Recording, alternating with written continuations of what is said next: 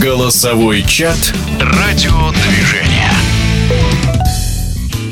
Ближайшее воскресенье в российской премьер-лиге состоится столичное дерби. Московский «Спартак» на своем поле поборется за победу с футболистами ЦСКА. После 27 туров ЦСКА занимает второе место в турнирной таблице с активом в 54 очка. «Спартак» четвертый с 50 очками. Своим мнением о предстоящем матче поделился бывший полузащитник ЦСКА, бывший футболист сборной Чехии Иржи Ярошек.